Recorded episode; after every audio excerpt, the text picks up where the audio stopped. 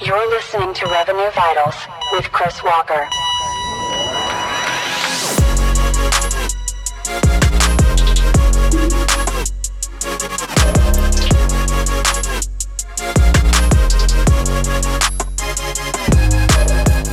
Chris Walker, Refine Labs, thank you so much for being here, man. Clark, great to be here. This isn't my first time being the first guest on someone's podcast, so excited to be your first guest and ready to dive in. Yeah, awesome, man. I reached out to a few folks and told them what I was doing, and they were like, You got who? I'm sorry, what? Number one, you're coming out of the gate swinging. I was like, Yeah, we best come correct here. So, uh, Coming in hot. yeah, let's dive in. One thing that I was really thinking about while preparing for this is let's just get wild from the very beginning. Do you think that the dark funnel was created or discovered? So I feel obligated to distinguish between the dark funnel, which I think was trademarked by a company called 6sense, versus dark social, which is a very different thing that was initially discovered in around 2015. And I personally evolved the definition based on how the world works today in 2021, 2022, and 2023. A lot of things have changed since 2015. So let's go through the details.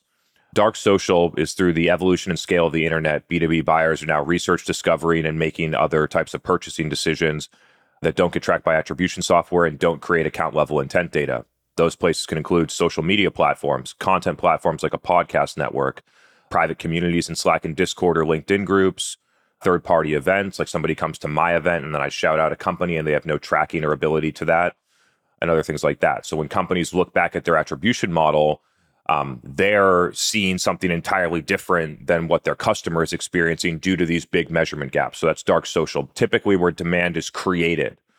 Where is someone actually becoming educated and interested in buying something through the consumption of content, sharing of content, or collaboration with their peers or other people that they trust? And then you have the dark funnel, which is effectively using account level intent data to try and capture existing market demand based on some first or third party signal. It's a very different thing. Dark social does not create a, a account level intent data, and the dark funnel is all built around account level intent data. And whether a company is actively buying or not creates a huge distinction in how you run your marketing and sales strategy. And so inside of the dark funnel, you get account level intent data. Typically, that'll create a quote unquote MQA. A lot of that data tends to be unreliable, whether it comes from a black box in a vendor or because companies don't fine tune the data and therefore stretch it out and they get a lot of uh, false positive signals where it says accounts are in market where they really aren't because one person at IBM who's anonymous visited your website. So all of a sudden you think that you're going to sell your solution into IBM. It's not really how it works but companies use the quote unquote dark funnel in the MQA as either an alternative or a hybrid model with the MQL. And so then you have a lead that you get through some type of sourcing contact information.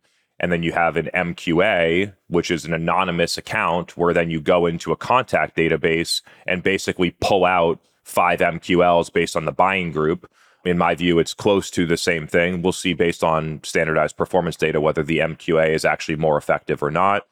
But when you think about it logically, really the only difference here is in the targeting. In an uh, account intent data, you have account filters built on that. But theoretically, you should do the same thing with your MQLs. You shouldn't have passed your sales team deals for accounts that don't actually fit your ICP account criteria. And so if you're operating both of these in the same way, you're basically just using a different way to source the contact information to make an outbound call or sequence. And so that's how I distinguish between, with a lot of extra detail, how I distinguish between dark social and and dark funnel. I think that the dark funnel was created. It was created based on having a new way to get account de-anonymization and third party intent data. I think that dark social was discovered it developed over time through the maturity of the internet and then we figured out how to explain this phenomenon concept to people but it was already happening I love that answer. And I, I love that you make that distinction. As someone that's pretty well known for their commentary on these types of concepts, what or who or when, what do you think is to blame for that level of disconnect? You know, you talk about the handoff to sales, like are we just passing them something because we have to pass them something? You know, it's where does that come from? The disconnect is driven through using an outdated operating model that was created somewhere between 2012 and 2017 that says that the way that you generate revenue is the first thing that you do is you get a lead, then you do stuff to that lead to try and get it to MQL. Then once it MQLs, you pass it to an SDR to call someone. Then the SDR tries to get a meeting and passes it to sales in that meeting, and then they try and close that. Sales tries to close that meeting in an assembly line that really doesn't match how the buyer buys and starts with a lead, not with creating demand inside of an account so that they actually are educated and want to talk to your sales team and want to buy. And so the operating model that companies use by design creates misalignment because marketing's optimizing for MQLs, SDRs get comped on SQLs or meetings, and then sales has to try and with all the stuff misaligned upstream has to then try and close the deals where the marketing and SDRs are optimizing for a metric other than revenue. And so that's where the misalignment comes from. And then companies, whether they recognize it consciously or not, every single executive and the investors in those companies and a lot of the team all think in that same way. We need a lead, then we are going to nurture that lead until they become an MQL and just moving in a linear funnel, which is not how companies and buying groups buy today. Yeah, for sure. I've talked to a lot of folks about that internal struggle and trying to change mindsets like top down. In a lot of the accounts, a lot of the clients that you've worked with, how difficult are those conversations? What's worst case scenario? How bad have you seen someone just deeply ingrained in that model? What's your journey like? And what's Refine Labs' journey like for trying to turn that around? What do you do? I mean, more than 99% of B2B companies probably still operate on this model. Many CMOs and other executives that I talk to acknowledge that the model isn't working, that it's broken, that it's causing sales and marketing misalignment and things like that. But nobody's proposed a new documented formal model in a way that executives in the entire company can then ingest, say, hey, this is smarter than what we're doing right now. We're going to change the way we think and operate to this new model.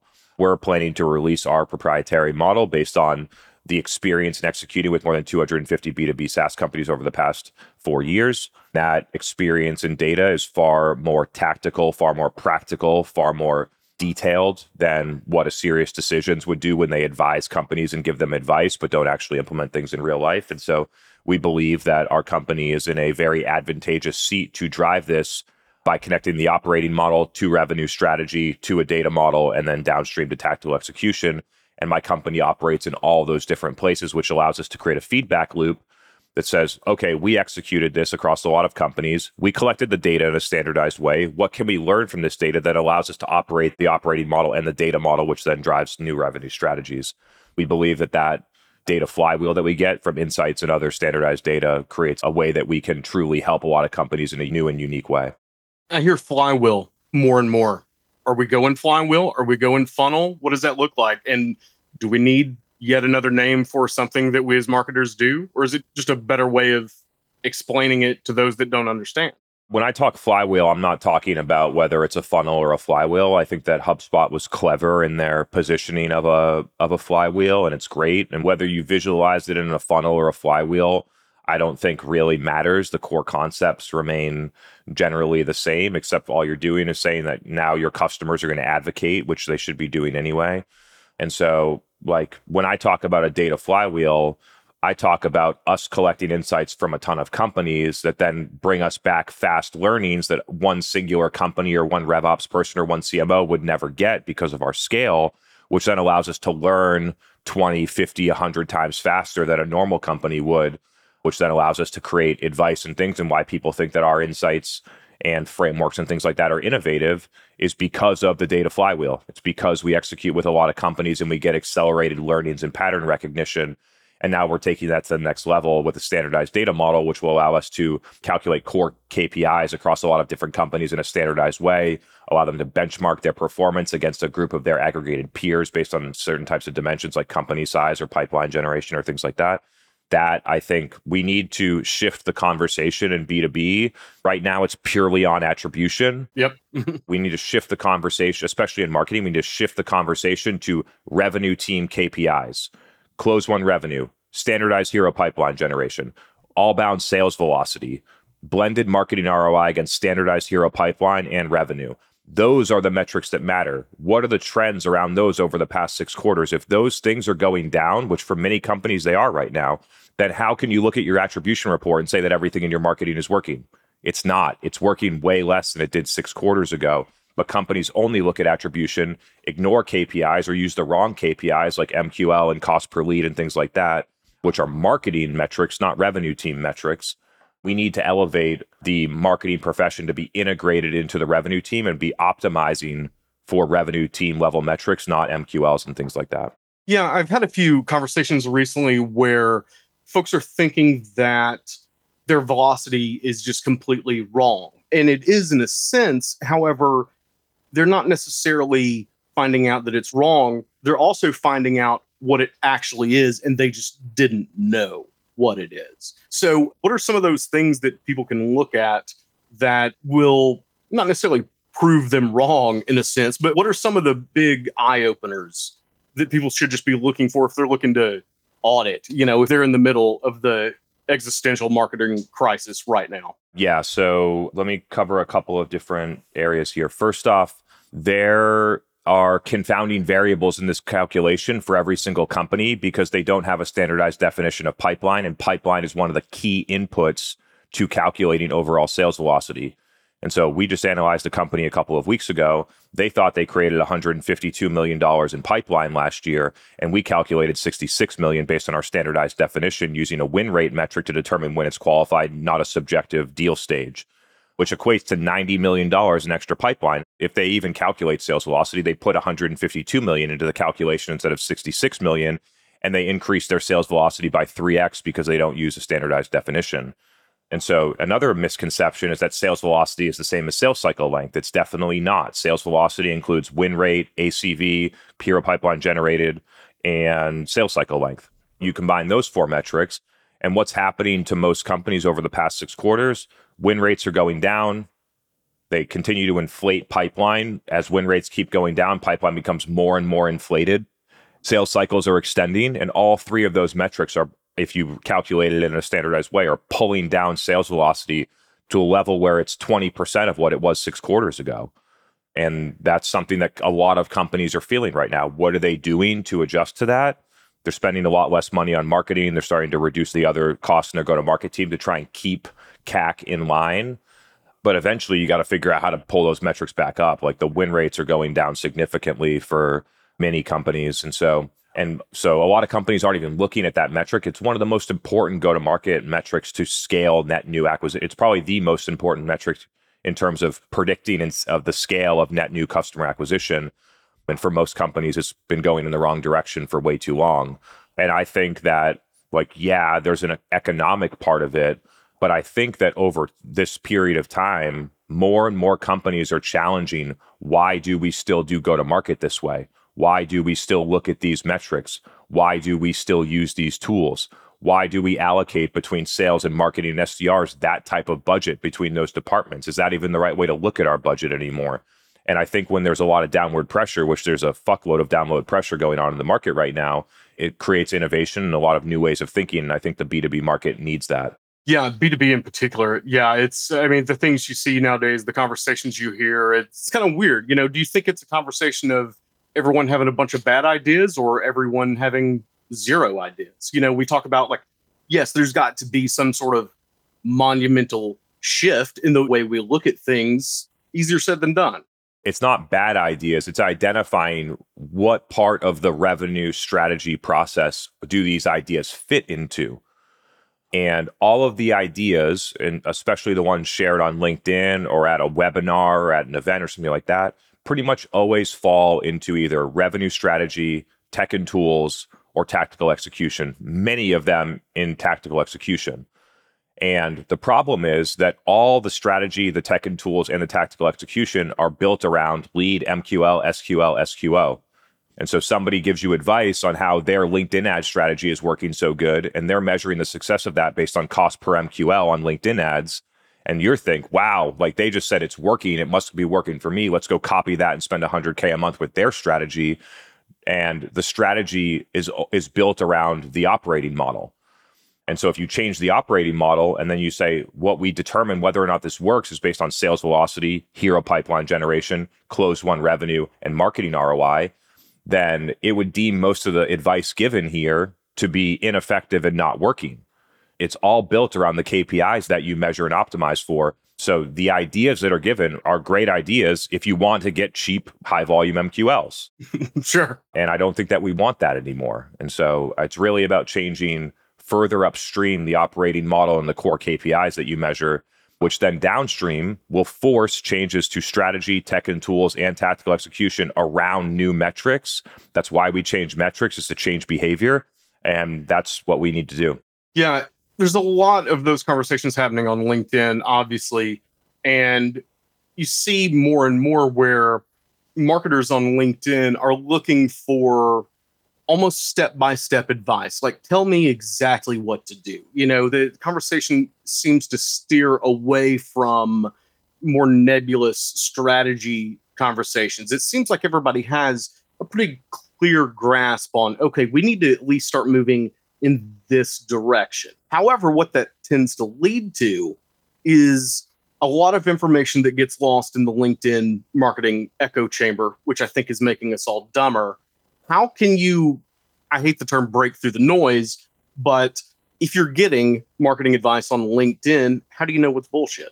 It's a massive problem inside of the market right now that most people are not aware of, driven by the massive increase and ease of distribution of content. So anyone can boot up their LinkedIn profile. They worked at one company and that company was HubSpot or Snowflake. So they get a lot of cred by putting that X Snowflake in their title. And they talk about some of the stuff that helped Snowflake get a ton of MQLs and because Snowflake was successful and probably not because of the MQLs, they're going to talk about that. And other people are going to say, wow, that person worked at Snowflake. Snowflake was such a successful company. Let's go do that our Series A company. And it definitely doesn't work. And the reason that people do, why marketers and mostly marketers, I think across the board, are looking for step by step guidance is because there's no science and data around it. So there's no confidence and clarity about how to make decisions. And so it's all based on someone's experience and opinion.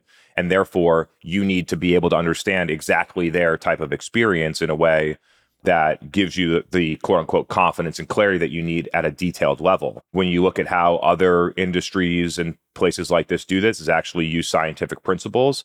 They have standardized measurement, they have standardized methods, they operate those methods across a lot of different patients or samples they collect data and they say, if you do this with this, you will get this result based on statistics.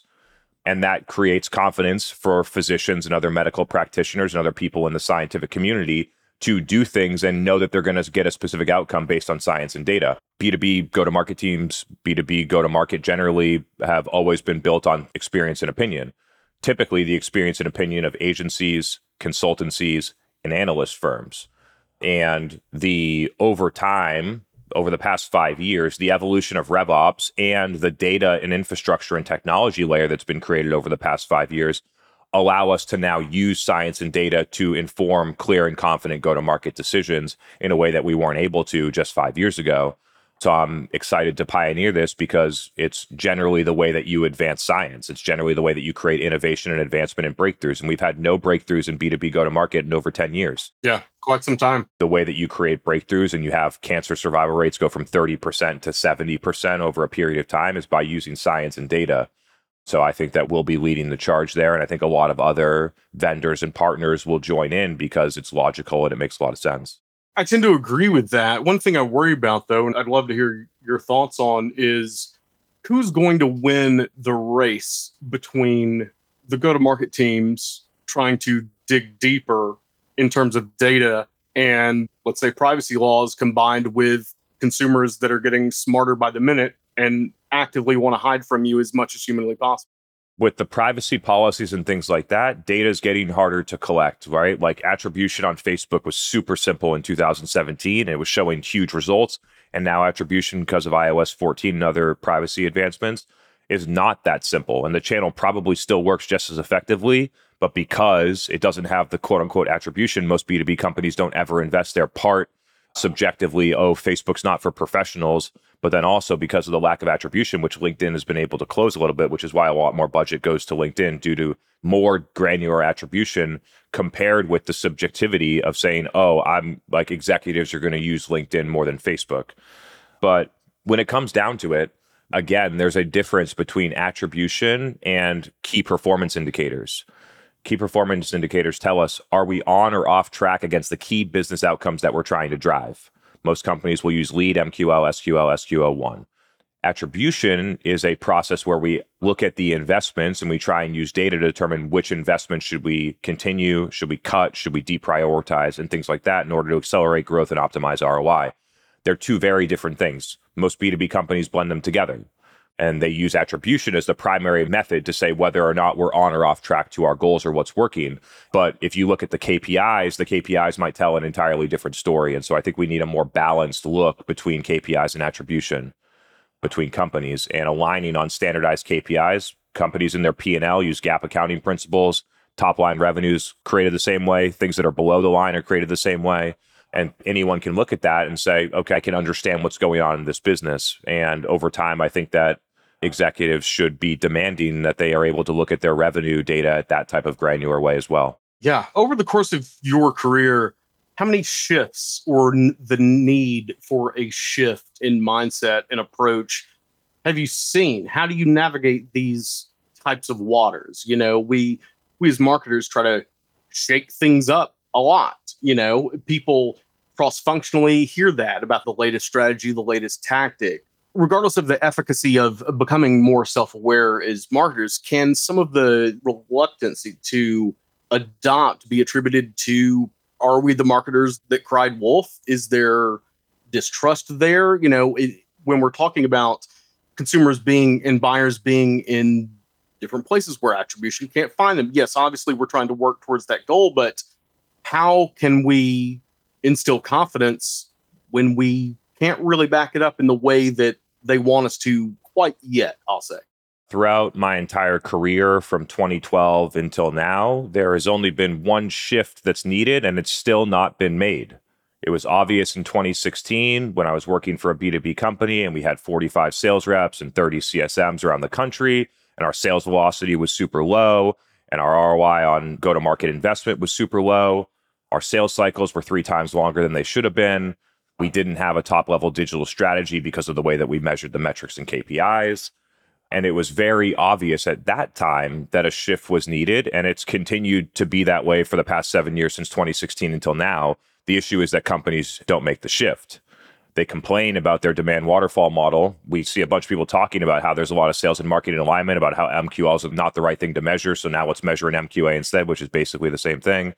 And so there's been when people think about these like sort of breakthrough things like oh now we're going to use linkedin ads or now like we're going to do this type of event or something like that you have to think about what are they trying to accomplish inside of that event. You have to think about what are they trying to accomplish for those linkedin ads and it's not generating a standardized value in pipeline and it's rarely generating closed won revenue. Most companies up until like 3 years ago hadn't connected marketing data with sales data so they saw 50,000 MQLs and they thought marketing's doing great. We're getting a $50 MQL, never tracked it down the funnel, never looked at overall pipeline creation until recently, if they even do.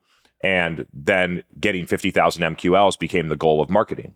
And then once you take the step and say, okay, let's track the 50,000 MQLs, let's track how much sales team or SDR team time was spent chasing around these MQLs. It's not just the cost of the MQL, it's all the time that SDRs spend on it and all the headcount and tools that they use. Then we have to think about our sales team who's spending time with these people. And then we can look at it overall and determine are these MQLs the right thing to get? And what we typically find, and actually what we always find, is that there's a subset of MQLs, typically 5% ish, that are the ones that have high sales velocity and actually close and generate strong ROI, which are the people that declare intent to buy from you people that say, hey, I want to talk to your sales team about buying this now. And then the other 95% of the MQLs are people that didn't ask to buy and are mainly used to just pump up metrics for an MQL dashboard and keep their SDRs busy and things like that. And when you connect it the whole way, you see those types of insights and you say, wow, these 47,500 other MQLs to win four deals is a total waste of time and money. In your experience, who's usually the first one to notice that internally? In my experience, it's been someone that's been in the trenches that's you know whether it's uh, someone down the line in RevOps or demand gen, you name it, a practitioner who is in the weeds in that data. How do they take that upstream? You know, I think of the movie like The Big Short, the analyst that he's the one that sees the entire housing market coming and has to change the country. That's a tough conversation to have. How do you approach that? It's typically not the director of demand gen or the demand gen leader. And so what I find is that either the CMO and or the RevOps team have a suspicion that these types of things aren't working. And the reports that they get from their media team and their demand gen team and their agency using influenced revenue or a very generous type of attribution model show that all the things are working great. And then so then they say, okay, well, we don't know what to do. We don't think that it's working, but we don't have any data to show that it's not working. So I guess we'll just keep doing the same thing that we're doing. And eventually they hire my company who looks at the data in an entirely different way and shows them the results of what we see. And the response is, yeah, we thought that was happening all the time, but we never looked at the data this way to show it. This makes a lot of sense to us. The reality is that the people have a suspicion that it's not working, and they might even know it's not working, but they don't know how to look at the data in a way to tell the story to drive organizational change. That specifically goes for RevOps, actually, which is one of the core things that that function needs to be able to do. They need to be able to look at data, present a story around it, that moves a company to make like large organizational change and move the business forward. Um, and so I'm looking forward to more people in that function stepping up and driving organizational change using data. Yeah, for sure. We've talked a lot about um, dark social, and I've heard a lot of your commentary on that. How difficult is it going to be to figure out where everyone is going? For example, my industry is cybersecurity. Okay. So I look at it the same way a penetration tester would, right? I'm trying to find vulnerabilities to exploit, and I'm getting into private Discord servers full of security and things like that. You know, trying to make my way, you know, the seedy underbelly of Reddit and whatnot. What are some gems that you could take away from that that might be able to shift some of those internal conversations for your RevOps team where you're saying, okay, let's, you know, we think our brand is this, for example. However, our brand is actually what everybody's saying behind our back. And here on Reddit, here's what everybody's actually saying. Like, can we do something around that? You know, what does that exploratory motion look like? So, to be clear, this stuff is not hard to figure out. It's just hard to figure out based on the best practices that companies use today that include no primary market research.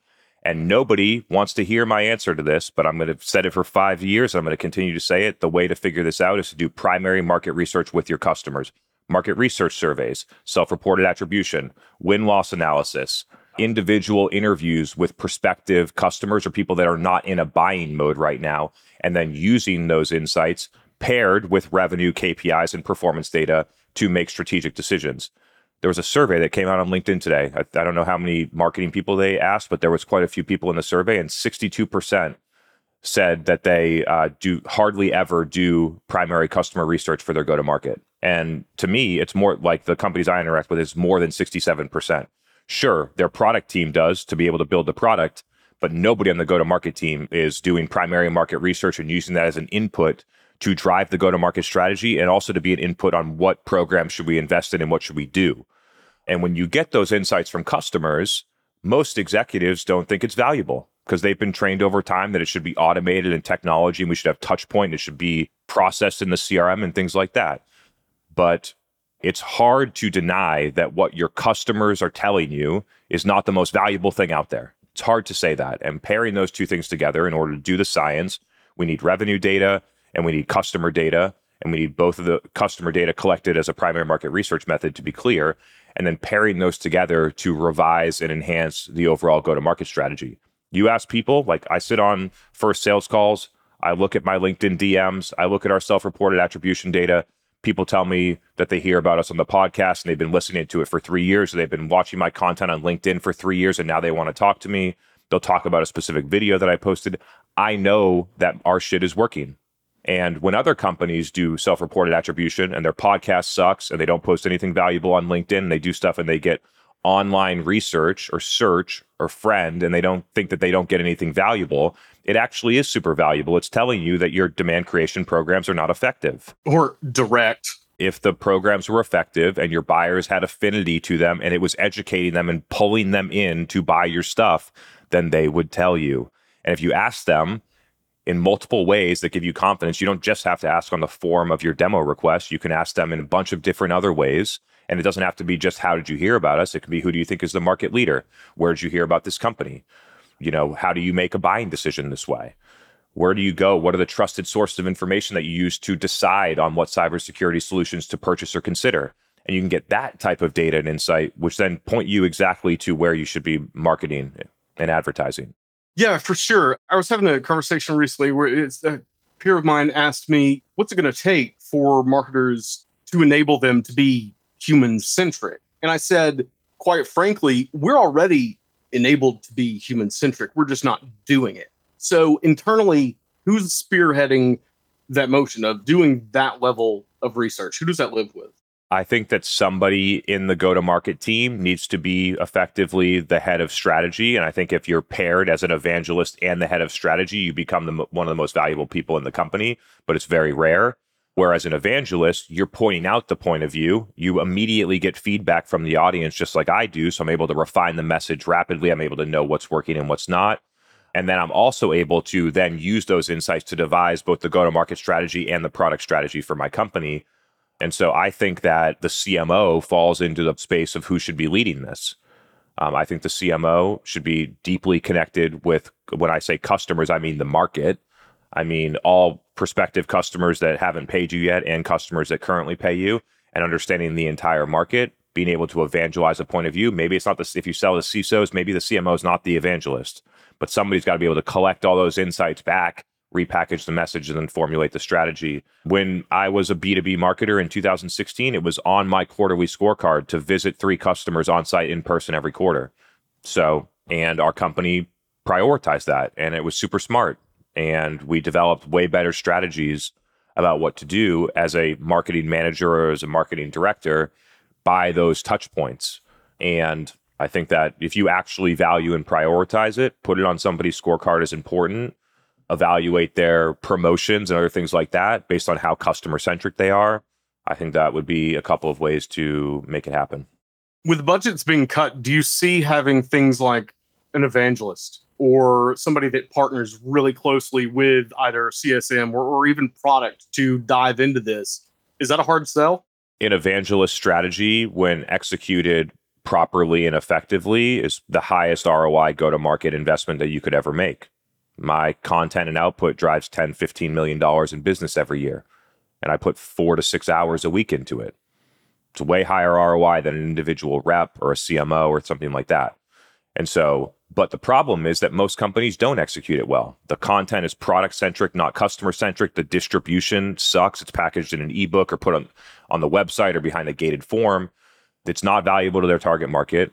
There's no insights that are feeding what they talk about based on their target market and they're not distributing in a way that people are consuming. And so, no wonder the podcast and LinkedIn aren't working for them. It's really hard as an organization to unlock that, especially if you obsess around digital touchpoint based attribution and MQLs. It basically prevents you from doing it. And like I mentioned before, my belief estimate is that 99% or more of companies still operate around MQLs and digital touchpoint attribution. And so 99% of companies are going to fail in executing some of these strategies properly. Until you change your KPIs and your measurement model, it's going to show that new things that operate against new metrics are not working. Um, and so I think that's what holds people back a lot. In the beginning, when you're starting to talk to folks ab- about this mindset, how much of your own data? We see LinkedIn content, we see the YouTube shorts, we, you know, how much of that data have you leveraged in some of the conversations? As opposed to client data, for example? We're a service tech enabled service company, which is quite a bit different, and our ACVs are quite high. And it's a lot different than going to market with a 30 to 150K SaaS tool to a large market. And so we test everything on ourselves so that we understand how it's working. We build different automation. We use it in our own reporting. We validate that this would be valuable for other companies to do compared to what they do right now as the best practice. So we use ourselves as a testing ground. But when it comes to how we reflect data back to SaaS companies, it's all based on the experience and data that we collect with all of the companies that we work with that are similar, sell similar budget allocations, similar programs and tactics even like almost every company splits their budget in a very similar way even though they think every company is different take the budget put like 30 to 40% in headcount and then take the rest over and split it between digital and events and that's what companies basically do And so it feels like everyone is so different, but honestly, most companies operate in close to the exact same way, which is why the data ends up being very consistent. And so then we see the patterns and trends. We're able to communicate those back to companies based on real data.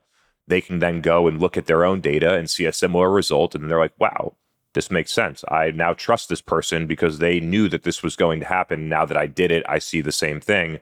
So it creates a lot of uh, trust and credibility.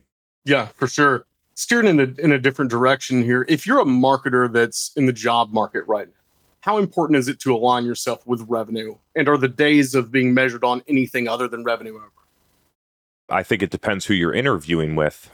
There's many companies out there that want to know how you're going to get them so many MQLs and SQLs. It's not a company that I want to work for, but if you're a marketer looking for a job, most a majority, more than 50% of companies are looking for someone to do that, to run a singular tactical program and get high volume, cheap MQLs or SQLs. And so, and I did this. I was in an interview in 2019. I told the story about how we were so revenue focused and we used all these different things. We thought about creating demand and capturing demand, and we generated so much more pipeline and revenue and sales velocity by using this strategy. And the company was like, we don't want to do this stuff. This isn't how we just want to be able to get meetings for our sales team. You said you only got 100 meetings, even though you won 50 of those 100 meetings into deals. Like we need a thousand meetings to hit our revenue target. And so there are, it's about identifying companies that have a similar aligned mindset based on how the world and buyers buy today, how the world works and buyers buy today. And you need to have a shared view with the CMO and ideally the CEO, depending on what level you're being hired into, that allow you to operate and do your best work that is aligned to what those people are looking for. So I think it's more about finding the company match as a marketing hire. Like obviously, like talking about how you're focused on revenue doesn't matter that much if the company is focused on MQLs.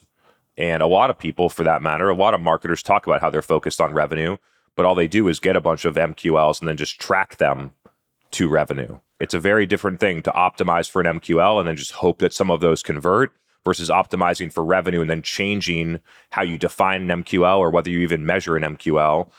What point you optimize for will drive a lot of different things downstream. Curious if you have any of those kind of silver bullets. You know, those I always tell people that are looking for a job, have that conversation up front. Have it in as much detail as you possibly can. However, you know, it goes without saying that some marketers have ended up in situations where they're told it's green pastures. Everything's great. We're super on board with whatever you want to do.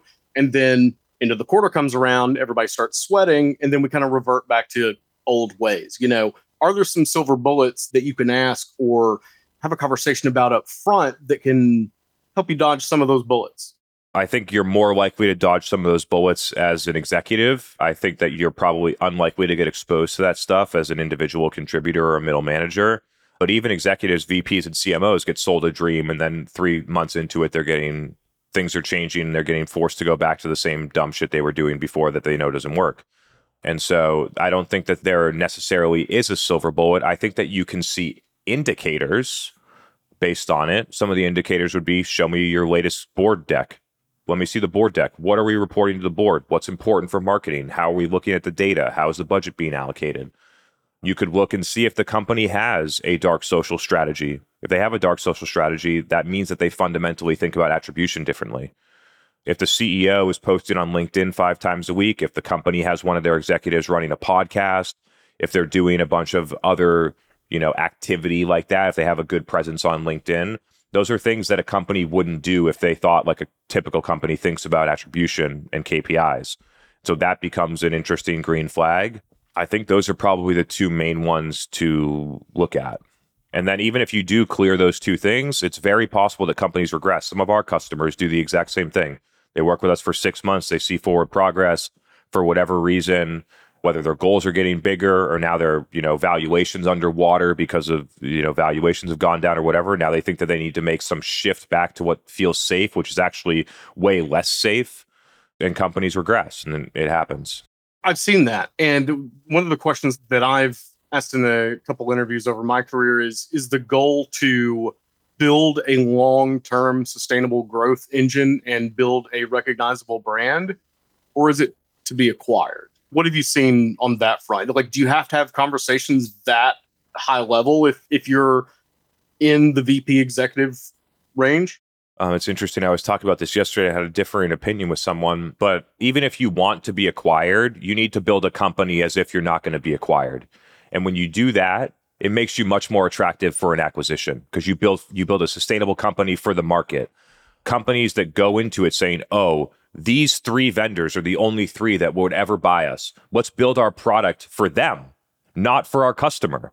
And you make a lot of bad decisions. So every company should be building as if they're a standalone business forever, which leads you to be a much better acquisition target for those reasons.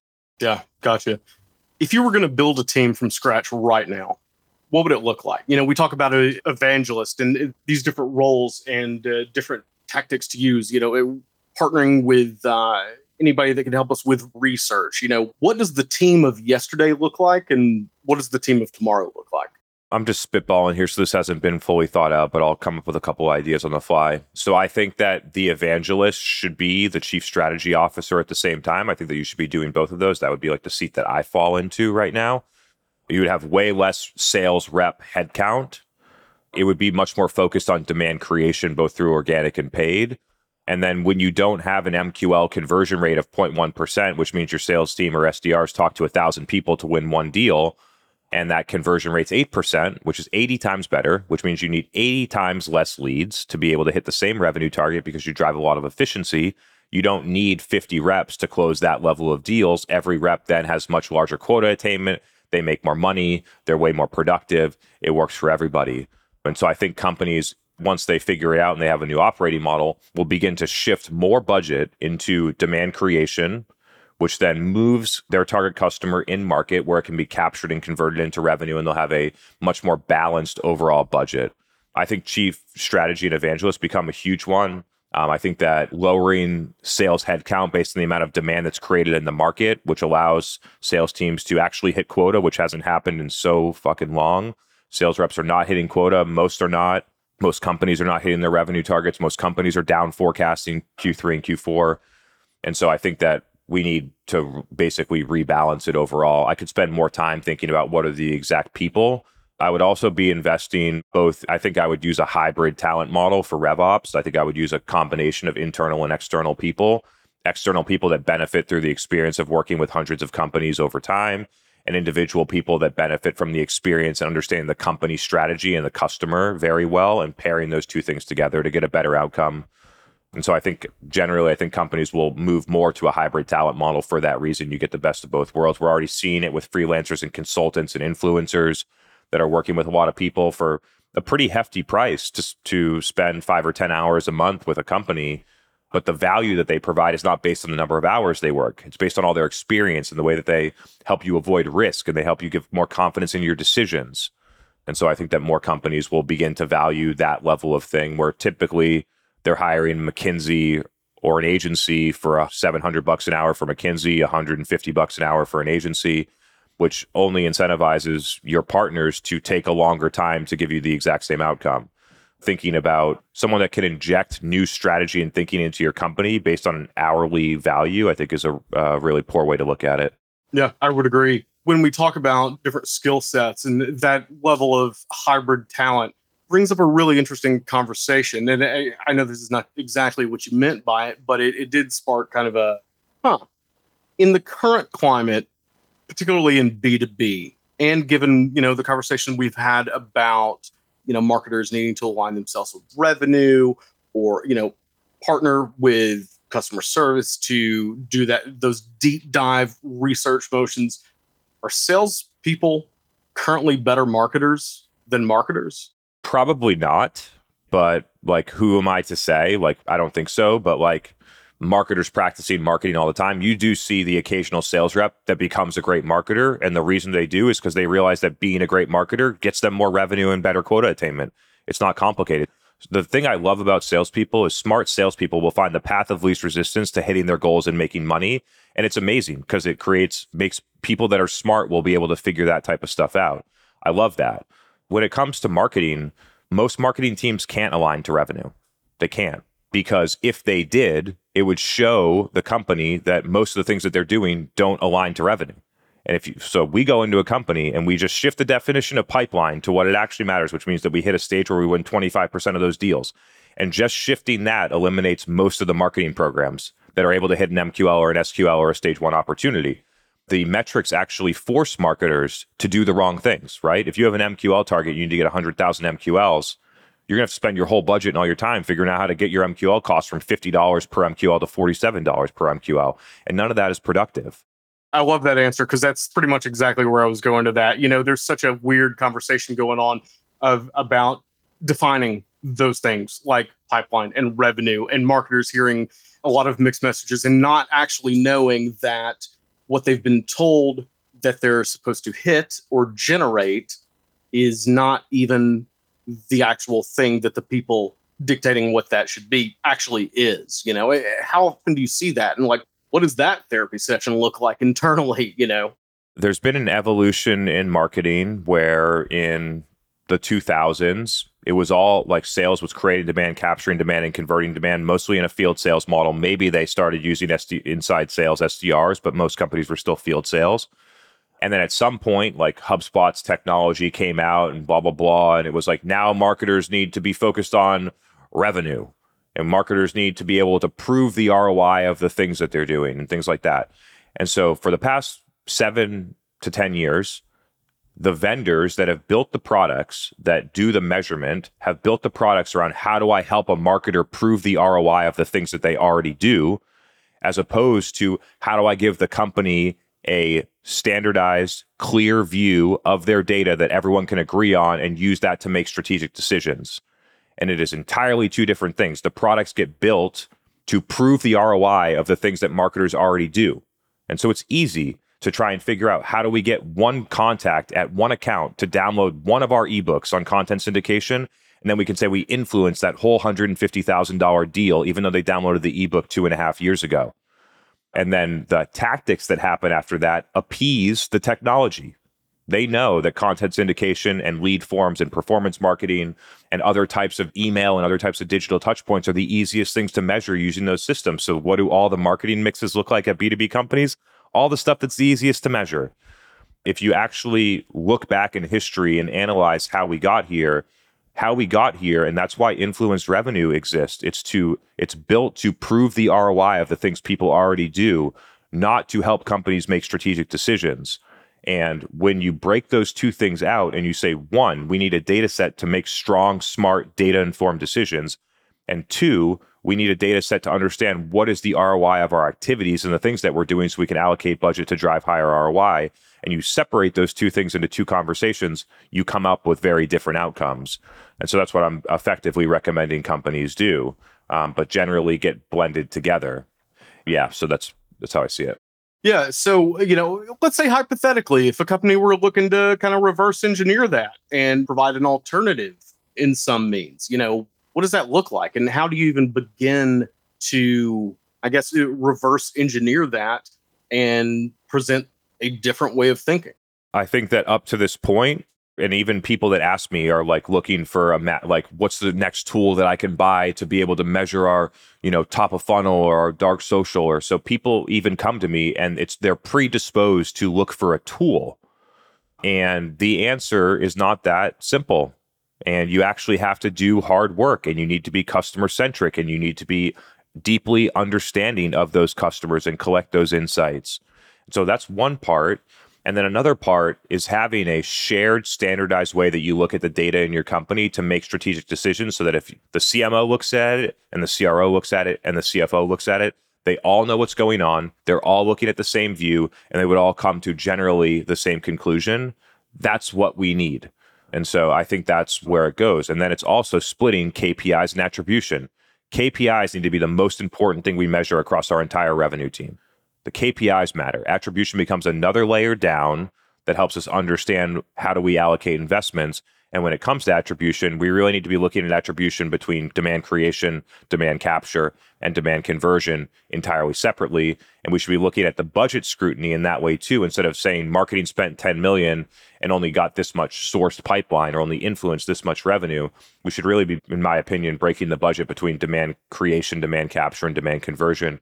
We're going to start running those analyses for companies and be able to start to figure out what is the current allocation of the budget my hypothesis is that companies spend 95% of more on their of their entire go-to-market budget on demand capture and demand conversion and no sense of demand creation and we'll be able to see that data across a large scale of companies and hopefully instigate some change. Man, thanks so much. I, I really do appreciate it. I think there are a lot of people out there that are really chomping at the bit to see what you got cooking in terms of this because I I know it's going to be a banger. Yeah, we're excited about it. Yeah, for sure. Can you share any details? Sure, let's get into it. Number one, we've built a new operating model. So most companies will use the demand waterfall of 2012 or 2017, which is effectively MQL, SQL, SQO1, or in the new one, MQA, SQL, SQO1, still operating in an overall blended funnel that's typically built around doing outbound sales to people that don't ask to buy. Now, we've created a new operating model that doesn't operate in one funnel. It allows you to operate as an integrated revenue team.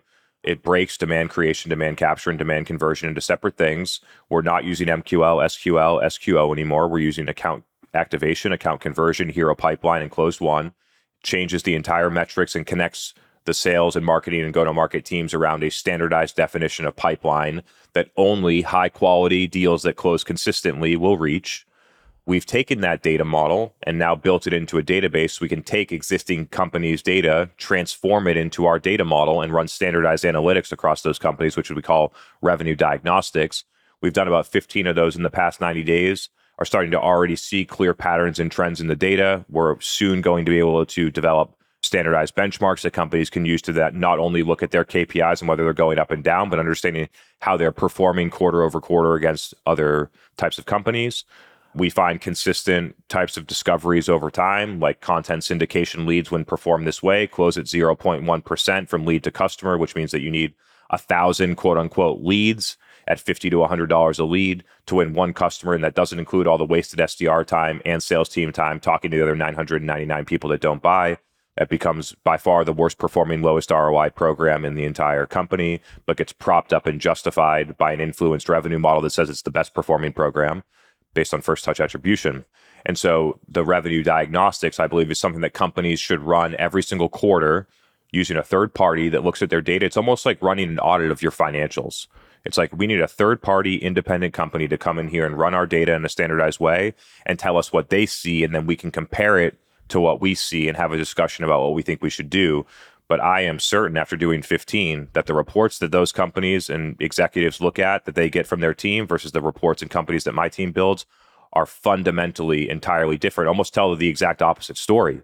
I would guess so. And that sounds awesome. That's the type of shakeup that we need in conversations, you know, because a lot of times you, you look at something and yeah, it can look this way, but also what we're actually seeing is the exact opposite. And it's it's really hard conversation to have when the thing that you know is 100% incorrect appears on paper as though it is. It's the problem with companies that say they need to be quote unquote data driven. Every company looks at data, but how you look at the data and how you analyze it will then drive. You can basically tell whatever story you want to tell. You could buy different tools to be able to create the data to tell a whole different story based on it. So it's not just about being data driven, it's being aligned as a company about what data we look at and how we use that data to make decisions so that a lot of people could come to generally the same conclusion based on the data, which is entirely not what happens today. You got some people thinking, hey, this definitely doesn't work. You got other people that typically run the programs and are biased to think those work, or then building reports about how much they work. It's really like looking at data, and then looking at data is very different than how you look at the data to come to conclusions. Yeah, absolutely. Chris Walker, this has been amazing. This has been fantastic. Really appreciate you coming on. Your guest number one. I think we did pretty well. We did all right. Yeah. I would say so. We were on fire there for a minute. yeah, man how can people find you as if they don't know who you are already? Yeah, feel free to check out the B2B Revenue Vitals podcast on Apple, Spotify, or any other places where podcasts are published. You could also feel free to follow me on LinkedIn. I've uh, I'd like to say that I've been on fire on LinkedIn recently, so feel free to check that out. Coming out. I might agree with that. Yeah. I don't think it's because I'm that special. I think it's because I come to LinkedIn with a different approach, which is that a majority of my posts now are based on real data and not solely my opinion. And I think that that is something that the market needs a lot as well. Yeah, agree. Man, thank you so much for being here. We will definitely see you around. Cannot wait to see all the things that you guys have planned. Thanks again, man. Thanks for everything.